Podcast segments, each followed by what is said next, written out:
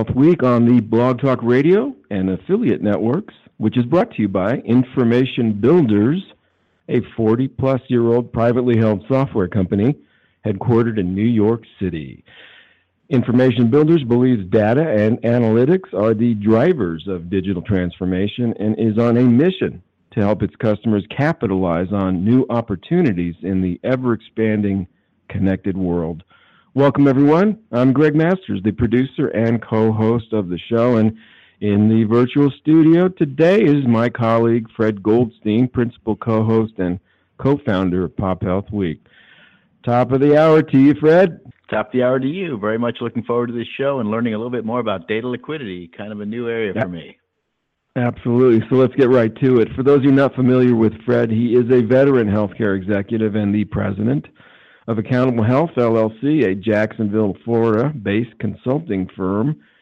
Fred serves on the editorial board of the Journal of Population Health Management and the Best Practices Review Panel for the Institute for Medicaid Innovations. He is a past chair and former board member of the Population Health Alliance. Fred is known on Twitter as at FS Goldstein. My background includes thought leadership and strategy consulting for hospitals, health systems, and physician led ventures. I publish and principally author ACOWatch.com, healthinnovationmedia.com, and precisionmedicine.center. Follow me on Twitter via at 2healthguru. And now for today's special guest.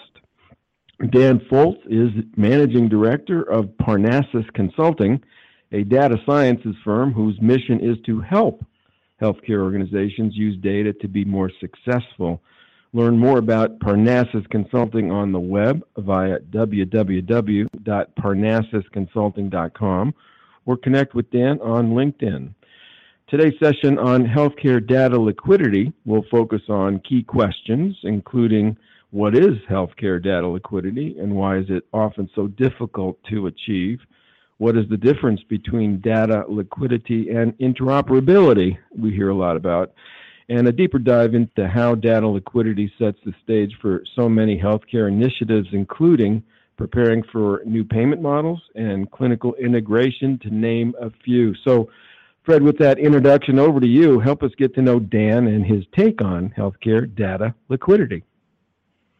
Thank you so much, Gregg. And Dan, welcome to the show. Thank you for inviting me. It's good to be here. Yeah, very glad to have you on. And uh, before we get into the, the topic at hand, why don't you give us a little bit of uh, your background in terms of how you got into data and analytics and healthcare IT? Well, I guess in some ways I've always been involved in data. You know, my educational background was in management science, which involves a lot of mathematical modeling and statistics. But my real story related to healthcare starts in 1997 at the time, I was working for a large consulting firm and happened to be working with a pharmaceutical company on a project involving drug safety. Now, you may recall um, when the FDA pulled a drug from the market called fen-phen.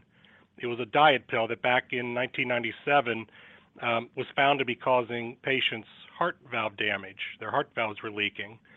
Um, I was knee deep in this company's response to this whole crisis.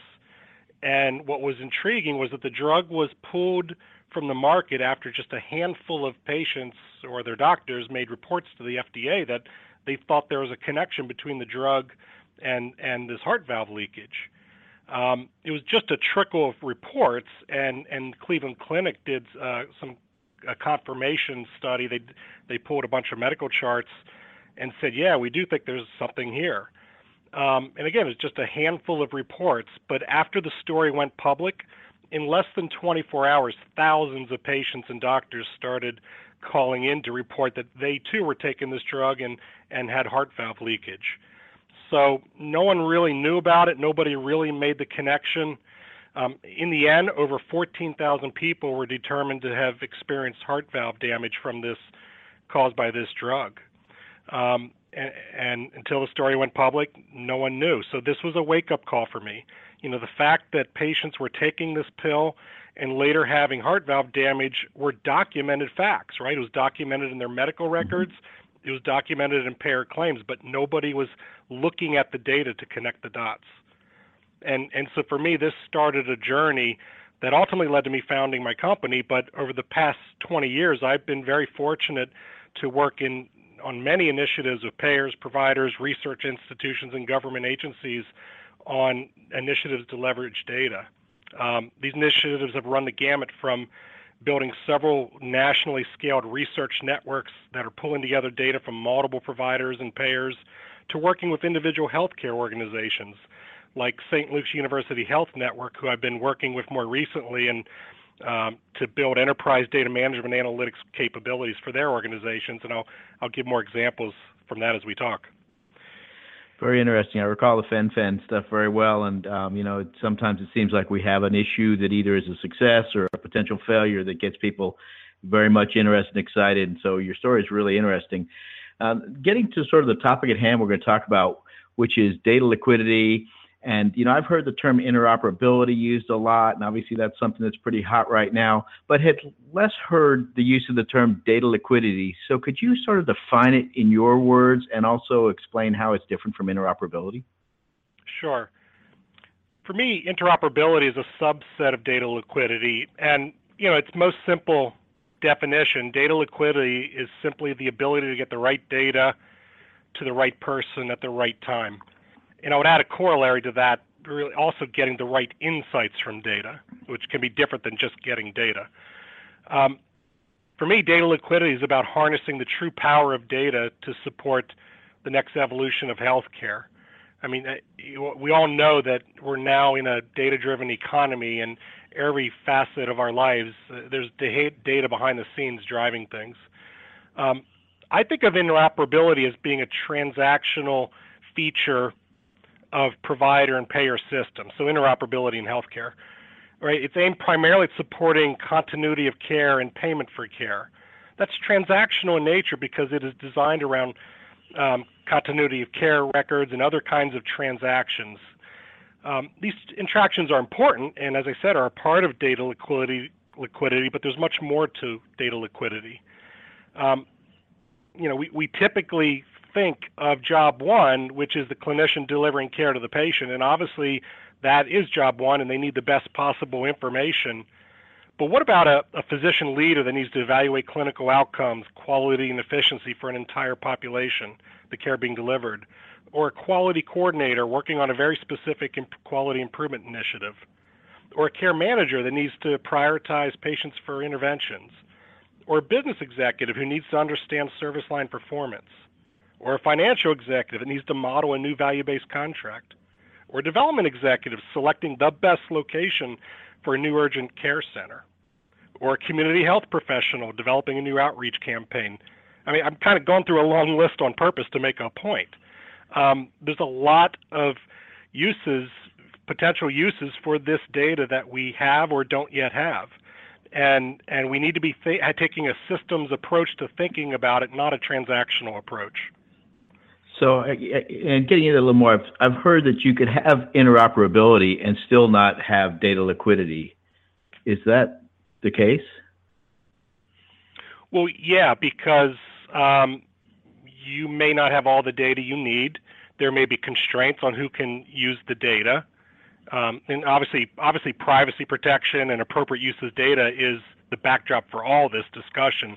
So I'm certainly not talking about inappropriate uses but we're still in a day where even appropriate uses are, are not always enabled. Uh-huh. So, as you think about this, you did put, bring through a long list, but in many cases, those individuals need similar pieces of data combined with maybe dissimilar piece of data depending on their specific area of expertise or what they're trying to do.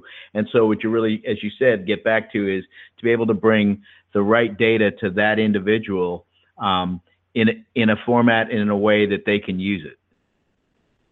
Yeah, yeah, that's exactly right. And you know, I we all know that we're still operating in a world where healthcare is fragmented. Therefore, a lot of the data is fragmented. Um, so even the basic data, you know, electronic health records, um, claims data, um, pharmacy-related claims data or dispensing data, that information is sprinkled around, and and there's no guarantee that the clinician or even the patient has access to the data they need when they need it. And what what currently is making that so difficult? You know, you've got all these data sets out there. What makes it so hard to create this liquidity?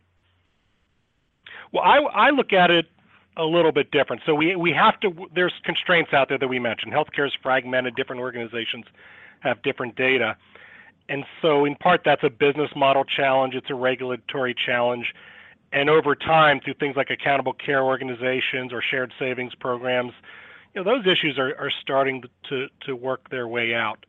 Um, so knowing that we work within that constraint, then it's what can we do with what we have and what kind of incremental um, data expansion plans can we implement is, is, how I frame it. But you know, if we want to talk about what makes data, data liquidity so difficult, I can kind of break down four or five major topics. Should I do that? Yes, please. Okay. So, so first, and I kind of alluded to this, but I'll expand on it.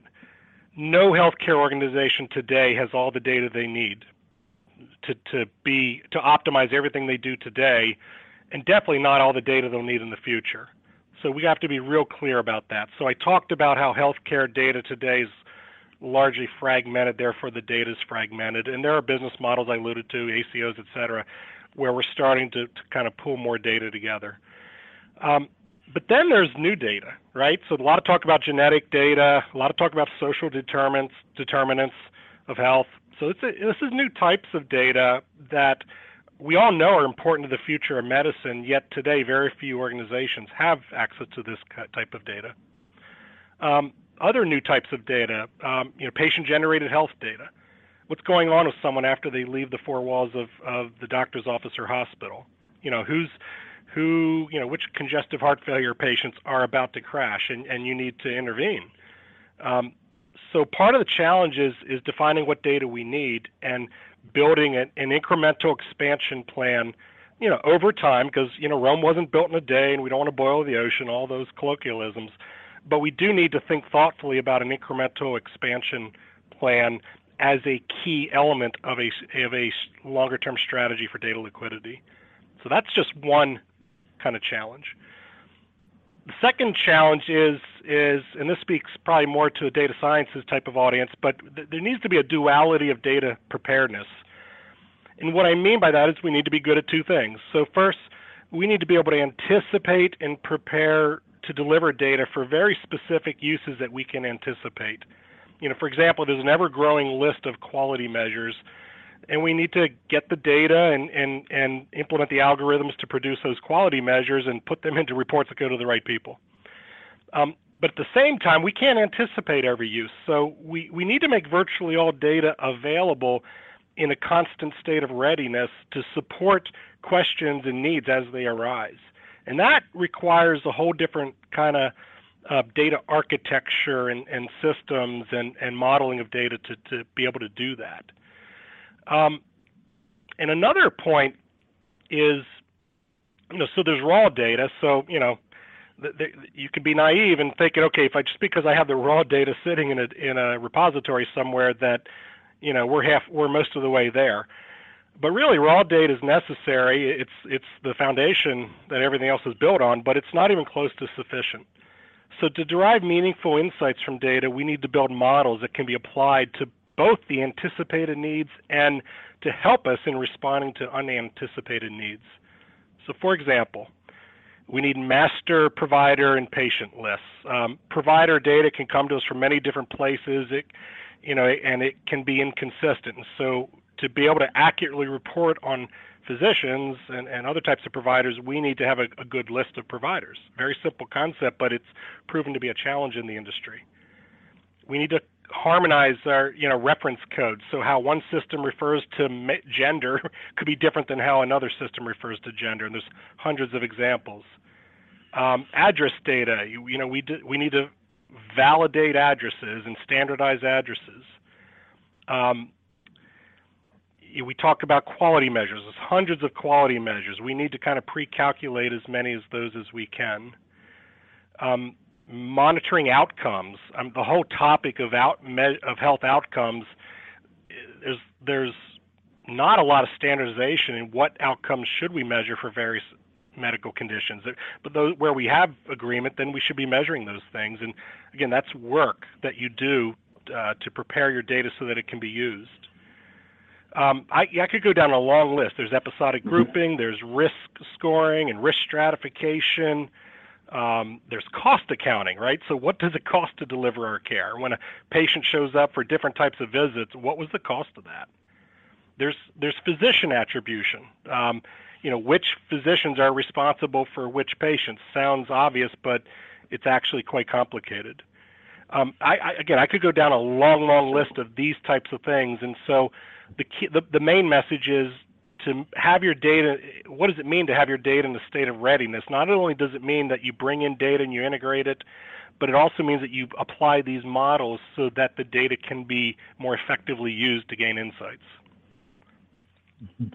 So if if someone were looking at where at, at this issue, and you know, as you said, you don't boil the ocean, um, and it really is huge. Where where should they start? Well, give an example from St. Luke's. So mm-hmm. um, I've served as um, like a program manager or director for their implementation of enterprise data management and analytics for a few years now. And you know, so every organization kind of needs to assess where they are and where they need to go with data. So at St. Luke's, we did several things to do that. First, we established a leveraging data steering committee made up of senior executives to help guide the journey. Right? That's that's that's the reality check on what are the most important requirements um, and what are pragmatic ideas for things we can do or things that might push the organization beyond what it's prepared to do at this time. Um, we did a current state assessment. We we did a future state vision. We we identified requirements. But the other cool thing we did was we did a series of proof of concept projects looking at pulling together data and analyzing it in ways we hadn't done so before to really identify proof points of the value that we could deliver if we establish a more scaled capability to use data. Um, you know, then we went through the process of, of selecting and evaluating multiple technology vendors to identify the best fit for us. And all this led work led to a business case for investment with an implementation plan. So, you know, there's no free lunch in data, I like to say, and there's just certain things you have to do to establish a plan to create value from data, which is what this is all about. You know, mm-hmm. out of that process, we came up with a business driven roadmap where we prioritize the business value propositions, you know, the value propositions we wanted to go after, whether they're business oriented or clinical quality oriented or whatever, right? And that in turn led us to prioritize data sources we needed to harness and the types of analytics we needed to build and deliver. Um, and then, uh, you know, and then then it builds from there. Over over three years now, we've integrated over 40 data sources, built over 60 self-service applications, covering everything from performance management to quality and safety to physician practice management, patient experience, market analysis, targeted targeted outreach, et cetera. Um, and and the cool and and one of the things I really liked about this process was we didn't have to wait three years to get all that. Um, you can do things quickly, right? So it's how to eat an elephant one bite at a time. If you approach this smartly, you can implement certain things very quickly. We were integrating our first data sets and delivering our first new set of reports in less than six months and then you build on it from there. And so you chose an application or a platform to do this, uh, to pull these all together, as you said, these 40 data sets. And can you talk some about that? Yeah. Um, so we went through a process. So what we what we did, you know, most healthcare organizations are not in the position to be um, a systems integrator or to spend the kind of resources required to hire a large systems integration firm, right? And so cost effectiveness matters, but it, it also matters to have kind of a holistic solution that works and works well with all the various pieces of the puzzle. So for us, that meant we needed a, a very strong, we wanted a solution that had a strong data management platform as well as a strong um, analytics or business intelligence platform and then within that, there you know you can break that down into kind of dozens of uh, features and, and capabilities that are necessary um, to support the whole value chain around um, data, around you know collecting data, integrating it, standardizing it, you know all the moving data into kind of a common data structure that you can report against and conduct analysis against, having analytical tools to do different types of analysis, whether it's standard reporting or statistics or predictive modeling, right? Um, and then hopefully you, you, you choose a vendor that has anticipated a lot of your specific healthcare needs and has built some applications that you can kind of use. And so we went through a process of kind of looking at all the, the vendors, all the usual suspects, if you will, in the market, um, to to really evaluate where the various vendors were, and that led us to choosing a company called Information Builders and their OmniHealth data platform. And can you talk a little bit about how that that went? You you know you've talked about integrating some things, how that went, how the pro, the uh, Omni data platform works. Yeah, what I what I really like about the OmniHealth data platform is it it really automates a lot of the work you need to do. So it basically reduces bringing integrating data to a data mapping exercise. So out of the box, they, they come with you know some standard some mappings towards standard data sources or you know data sources they've encountered in the past, and you can very quickly tailor those mappings to handle local variations in an implementation, for example, of Epic or some other system, right? But once you've done that data mapping, um, and they basically reduce the you know the ETL process, extract, transfer, and load process, and data mastering process to an extract. The, the heavy lifting you need to do is is get the extract so you get the data. You then bump it up to the platform, and the platform takes care of the transformations. It takes care of all the like the, some of the cleansings I mentioned. It takes care of transforming the data to to fit a healthcare data model for reporting. Um, and it, it, loads that into uh, date, the data architecture that you're then going to use for reporting. And, and, so, so it's really a turnkey solution, which has helped helped us to accelerate our progress.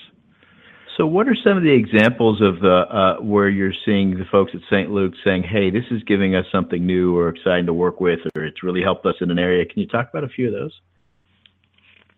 Sure. So, you know, St. Luke's has achieved um, a designation of, of being one of the top providers in the United States from a quality perspective. So they have, you know, they've achieved top 100 designations from Truven and lots of other awards. Um, this platform supports our entire performance improvement program, right? So we've built over, uh, I call them uh, four, you know, balanced scorecards is a term we've used. This that cover quality, cover safety, cover kind of other performance metrics related to different departments and different service lines. And it's all being driven from this data. So, you know, we're able to use the data to report how we're performing. We're comparing it to benchmarks that we also include in our data. And it's used as a part of our performance improvement process which is kind of culturally ingrained at St. Luke's. So it's it's the data that fuels that whole process. That's one example. For for each of the different areas, or um, departments, et cetera. Oh yeah, yeah, yeah. So you know, hospital-based departments, um, um, you know, the the as well as service lines. So you've kind of it's kind of a matrix view of the world. You have you have service lines where patients may access many hospital services, but then you have departments within the hospital, for example. And, and for our audience, when you reference St. Luke's, it's uh, St. Luke's in wh- which area? St. Luke's University Health Network. So we're, we're, they are a they're in eastern Pennsylvania, about an hour north of Philadelphia. They're a large integrated health network that has seven hospitals historically. Actually, you know, recent announcements we're now up to 10 hospitals through mergers. Um, over t- close to 300 sites of care, right? So they have physician practices, primary care, specialty care, clinics, urgent care, etc. So they're a large integrated network, um, and they are a you know high quality, low cost leader in in the region they serve. That, that's fantastic, and it, it's interesting to hear about this. And I'm thinking through my head all the things about the different stuff you can do with this. So, what does the future look like, both for St. Luke's? Where do they want to take this to next? What are they trying to do with it, and uh, and and possibly others as they look uh, and dig further into the whole data liquidity issue? Well, we're doing a lot um, now and in the future. So, population health obviously is a big target. So in your intro, you talked about preparing for value-based care. Um, so we're using the data, you know, to look at our populations from the perspective of quality, utilization, and medical cost, right? So, um, and we've created a clinically integrated network, you know, as part of St. Luke's strategy for value-based care.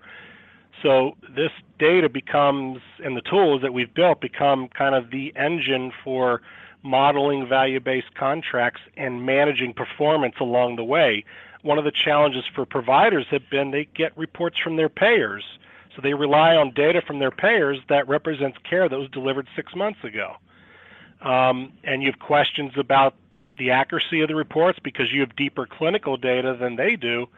And, and, and obviously the timeliness of the data is a problem. So this sort of capability puts us in a much better position to manage performance and to have strategic discussions with our payers.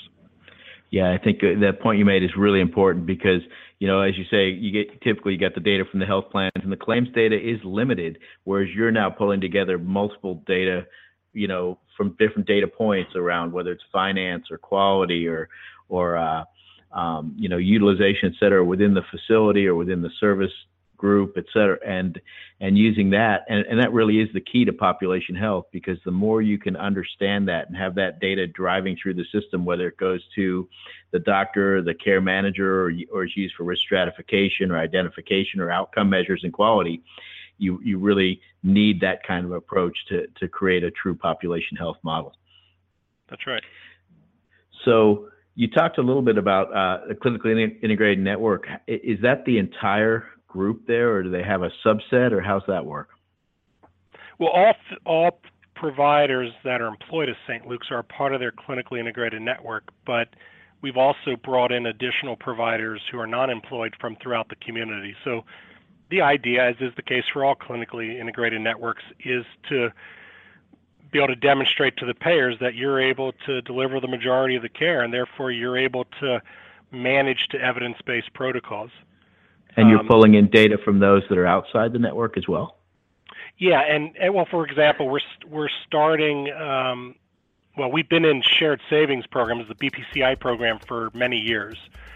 Um, and so, in addition to having relationships with providers, we, we do also get the claims data from CMS. And we're just starting a new um, MSSP ACO, and, and from that, we'll be getting data from CMS as well, which helps, in addition to starting to pull in data from providers. Fantastic. Well, this has been a really great discussion, Dan. Very much appreciate your insights, learning more about data liquidity and how St. Luke's has done it uh, on the uh, Omni Health Data platform. So, with that, thanks for joining us. Thank you. I've enjoyed the time today. And that will have to be the last word for today's broadcast. I want to thank our guest, Dan Foltz, Managing Director, Parnassus Consulting, for his time and insights today. And a Big shout out to Information Builders for sponsoring this timely broadcast on health data liquidity. Learn more about Information Builders platform, Omni Health Data on the web via Omni Health. That's O-M-N-I healthdata.com and on the on Twitter via at info and BLDRS at info builders abbreviated. Learn more about Parnassus Consulting on the web via Parnassus Consulting, and that's P A R N A S S U S consulting.com, or connect with Dan Foltz, F O L T Z, on LinkedIn. Until we meet again on Pop Health Week, for Fred Goldstein, this is Gregg Masters saying happy holidays to all, and may you have a safe, peaceful, healthy, and prosperous new year. Bye now.